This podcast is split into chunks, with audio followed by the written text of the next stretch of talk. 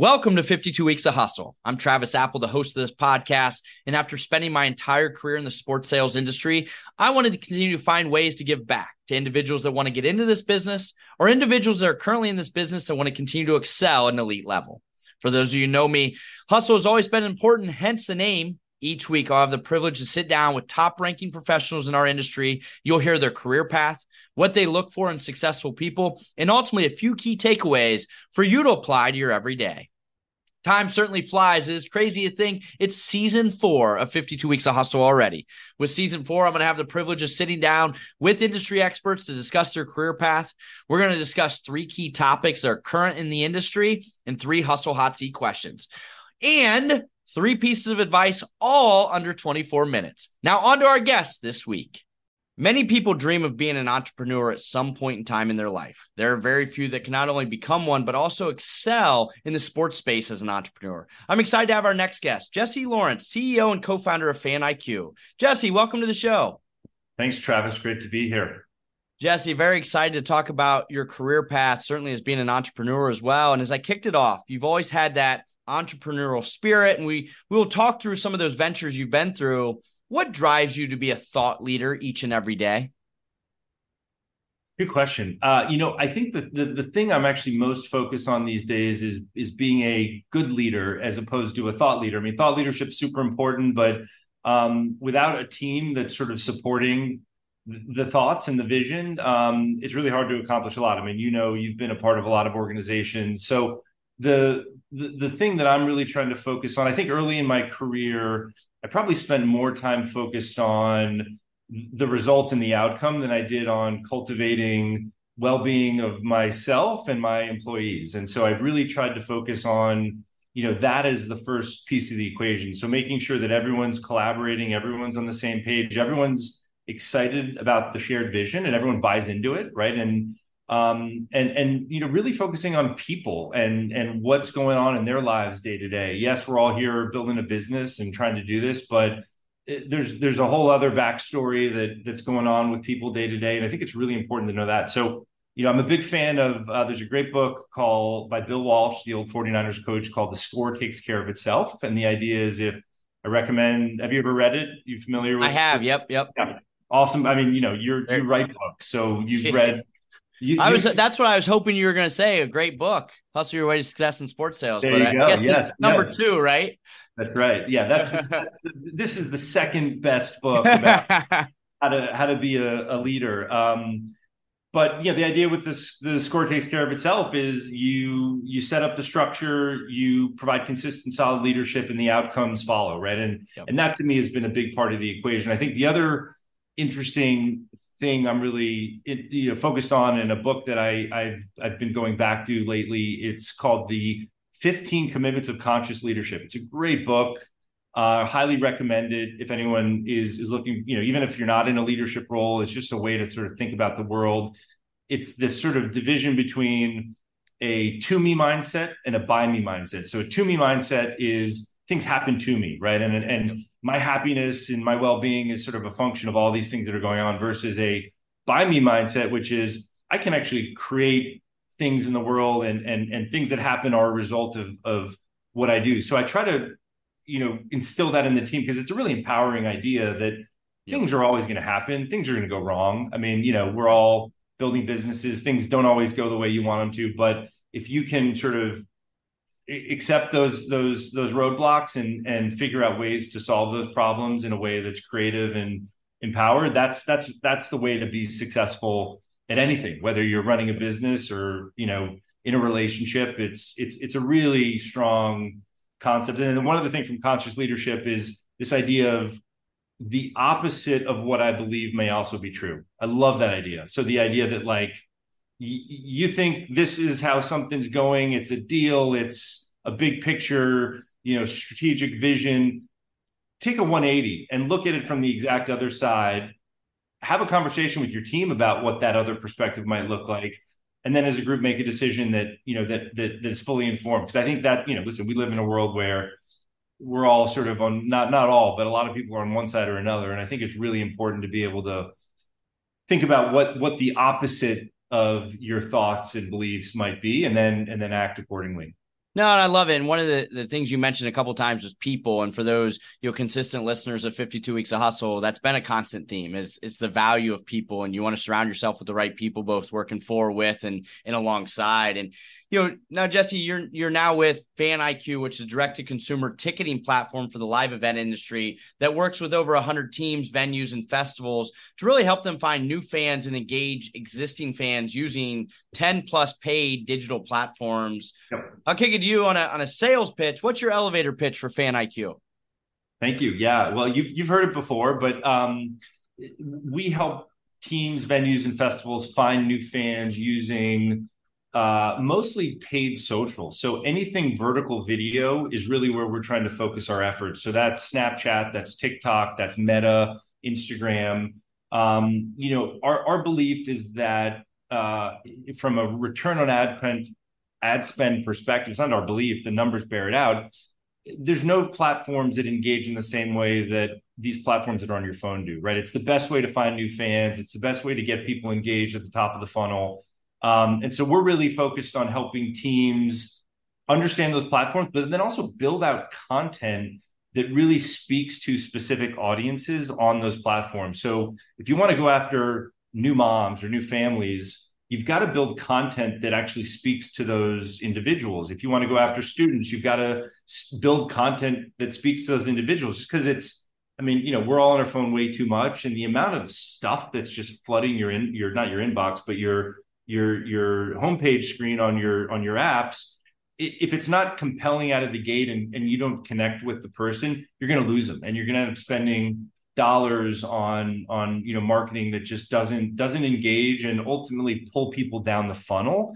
I mean our our ads just an example like we actually don't in our first ad we don't have anything about t- buying tickets. We don't you know it's a big i think it's a, it's a it's a big opportunity for teams is stop selling and focus more on engaging fans with content that's interesting. Because if they're engaged they're going to pull down the funnel on their own. And you got to you got to do some calls to action and get them to buy but first step is just get them get them interested in the brand get them leaning in get them watching a video for 25 seconds so we're, we're big it. on that we, we create original content we go shoot content we aggregate you know existing social media uh, we we roll out we just rolled out a subscription product where teams can basically uh, it's like you know vertical content in a box. So we create uh, content for teams. You know, we work with about 40 teams, venues, and festivals um, doing this. It's been great. It's been a really great addition to the portfolio.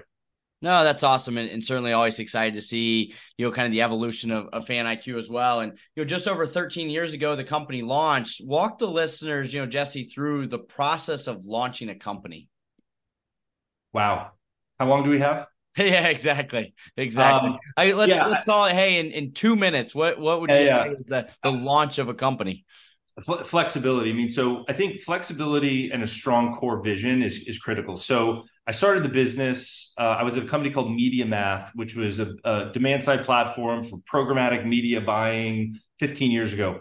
We worked with big brands. The idea was you know this this this programmatic media world teams should be doing this right teams should be using the secondary market less going direct to consumer um, the idea and how we got there was we wanted to be a white label publisher for uh, a white label platform for big publishers like the boston globe the washington post and get all their data right so we're going to give them a ticket widget to go sell sold out you know not taylor swift she wasn't as big back then but whatever was sold out and then aggregate all the data of people that are engaged in content on those sites. Now, that's use that data then to go sell tickets direct to consumer. Same idea. We've completely reinvented how we're aggregating that data and where we're serving those ads. So I think the flexibility to adapt to, to changing environments, but also a core vision that's really anchored in what you think the need is in the market is critical. And I think both of those are are required to start any kind of company and you know get other people to to to you know buy into that vision.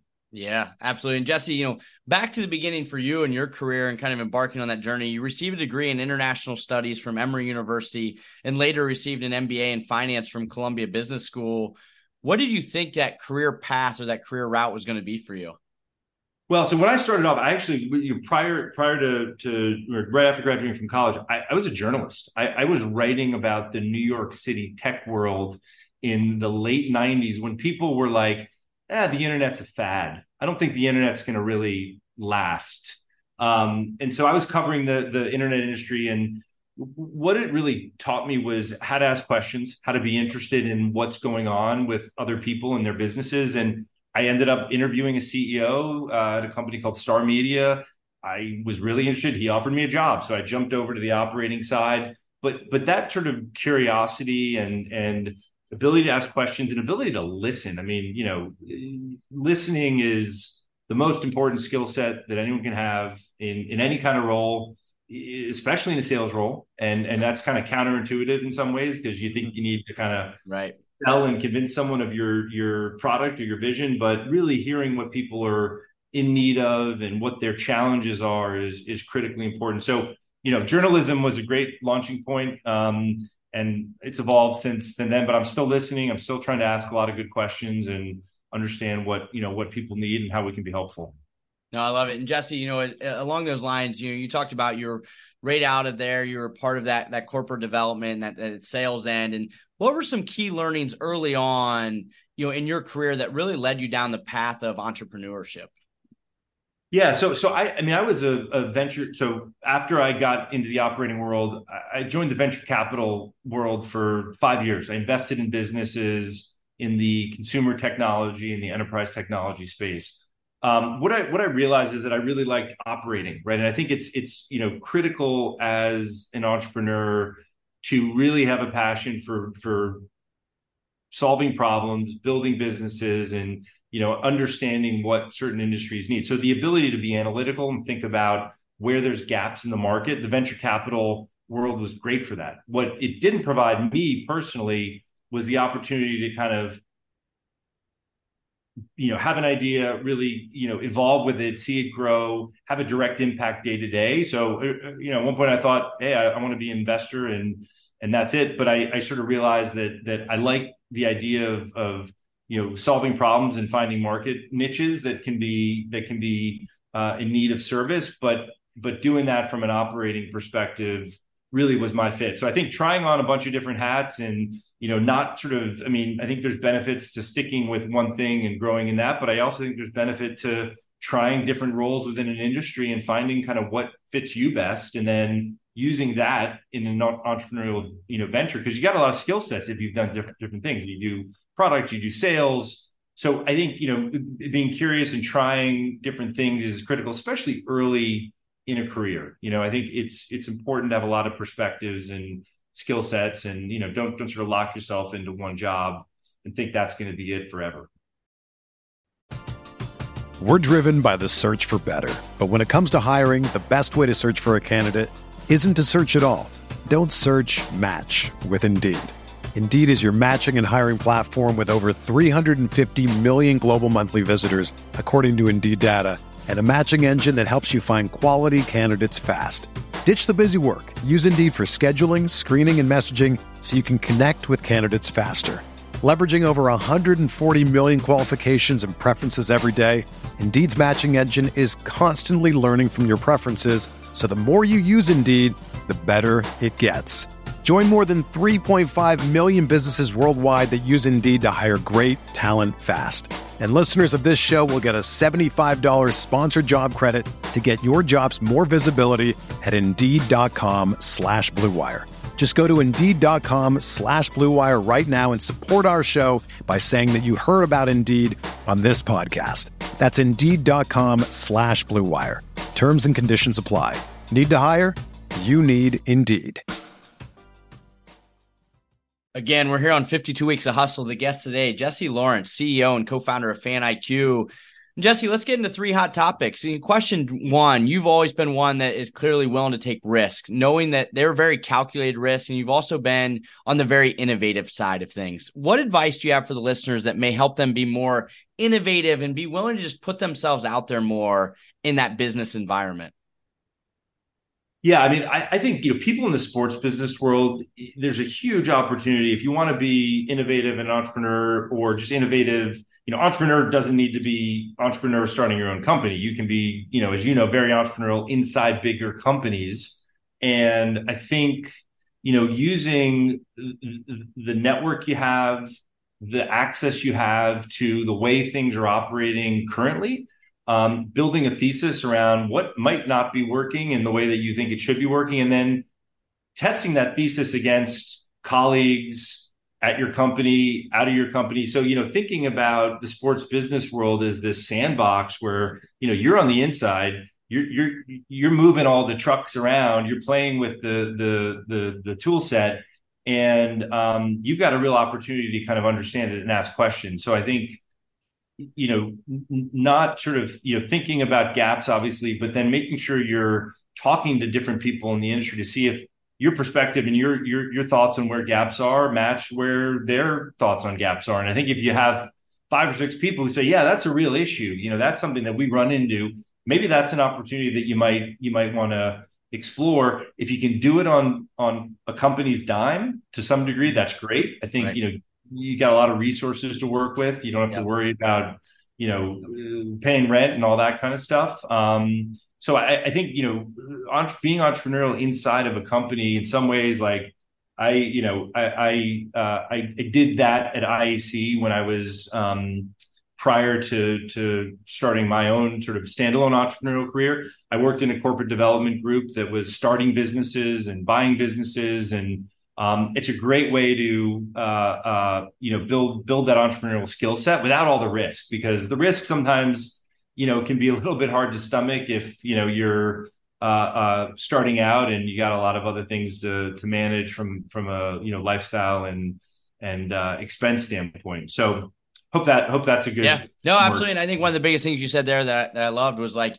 if you see an issue that means there's an opportunity and now you yeah. got to kind of take and, and run with it jesse question too as you think about all of the emerging technologies in the sports and entertainment space and you're obviously a big part of that space right now what are some key trends or one key trend that everyone in this business should be thinking about as it relates to technology yeah i'm gonna, I'm gonna go with uh, something that's technology adjacent, which is micro content. So it's technology because it's it's what's on our phones, and that's ultimately technology. Technology is so pervasive these days, but it's back to what Fan IQ does, and and really being intentional about the kinds of content that you're creating and putting out to consumers, and making sure you're matching that content to the consumers you want to attract, right? Rather than saying, "Hey, we're gonna." we're going to publish and, and promote ourselves with the same two videos to every consumer group out there, being very intentional about creating content that really um, speaks to those consumers. And I, I, just think it's something that teams don't do enough of. And they're, you know, a, I was going to say AI, but AI is like, I'm, you know, yeah. I'm sure everyone, everyone's talking about AI these Everyone talks about said, AI. Yep. You know, AI can be a great way to think about user segment segmentation and and and how are you identifying lifestyle trends, lifestyle interests. So AI can support a lot of that content development, but um, yeah, I think I think micro content is my my trend of the day that I would I would emphasize. Love it. And finally, question three: You obviously have a passion for entrepreneurship and finding a way to really just simplify generating revenue. What's one piece of advice you'd give every listener if they're thinking about becoming an entrepreneur? It's easy. Be open to failure uh, be, be, be willing to get back up, be able to get back up when you fail because it's going to happen. It's going to happen more than once, probably. And if you're not someone who's comfortable with failure, don't do it. Yep. No, I love it. Jesse, great career. Certainly love having you here. And as you think back, what's been your best memory? Hmm. Well, you know, I'm a big baseball fan. I'm a big Yankees fan. Um, we got we don't work with the Yankees anymore, but we did for a while, and I got a I got a nice big check from the Yankees. So it wasn't quite it wasn't quite you know my signing bonus. Yeah, I was gonna say your signing bonus, or your you got it for being an all star a couple years in a row. No, not quite, but it was you know it was a beautiful check. It wasn't as big as I was hoping in terms of the physical size, but I, have got that actually up on my wall, and and I look at it, and even though we don't work with the Yankees anymore, um, it, it, was a great moment and a great op, you know, a great way to to you know work with the team that I grew up rooting for. Yeah, that's awesome. Well, Jesse, ton of great advice. Certainly fun to hear about your journey. To close it out, I like to put our guests on the hustle hot seats. You ready for this? I am. Let's do it. If you owned a boat, what would you name it? Yeah, so I'm going to go with Stagger Lee. It's a weird answer, but my middle name is Stag. Um, and I like the Grateful Dead, and they have a song called Stagger Lee. Not my favorite song, but um, uh, you know, the combination of the band and the name. I was gonna say combo combo platter there. Yeah, if you could exactly. have any actor play you in a movie, who would it be? I got to go Vince Vaughn. i have been told for a long time that I look like him. I, I, look like a slimmer, younger version of Vince, and maybe with if I had more hair, mm-hmm. uh, I'd probably look like him even more. But yeah, so I'll go with Vince Vaughn. If you could bring back any clothing trend, what would it be? Oh, toga, hundred percent. Love it. To close it out, what are three key takeaways you would give every listener to be in your shoes one day? Yeah, I, I think you know, be persistent be patient, kind of an odd combination because the two sometimes maybe seem to go against each other. And then the third one is just be yourself. I think you've got to be authentic in whatever you're doing. And if you're authentic and you're connecting with people in an authentic way and you know the things you're trying to to connect around are meaningful, you, you'll have success. Jesse, thank you so much. What a great career. Always a pleasure talking to you. I certainly appreciate your time and expertise. Thank you, Travis. Appreciate it, bud. Again, this is Travis Apel. Thank you for listening to 52 Weeks of Hustle. Please be sure to follow the podcast on Twitter, Instagram, and TikTok. We'll be back next week with another industry leader. Have a great week.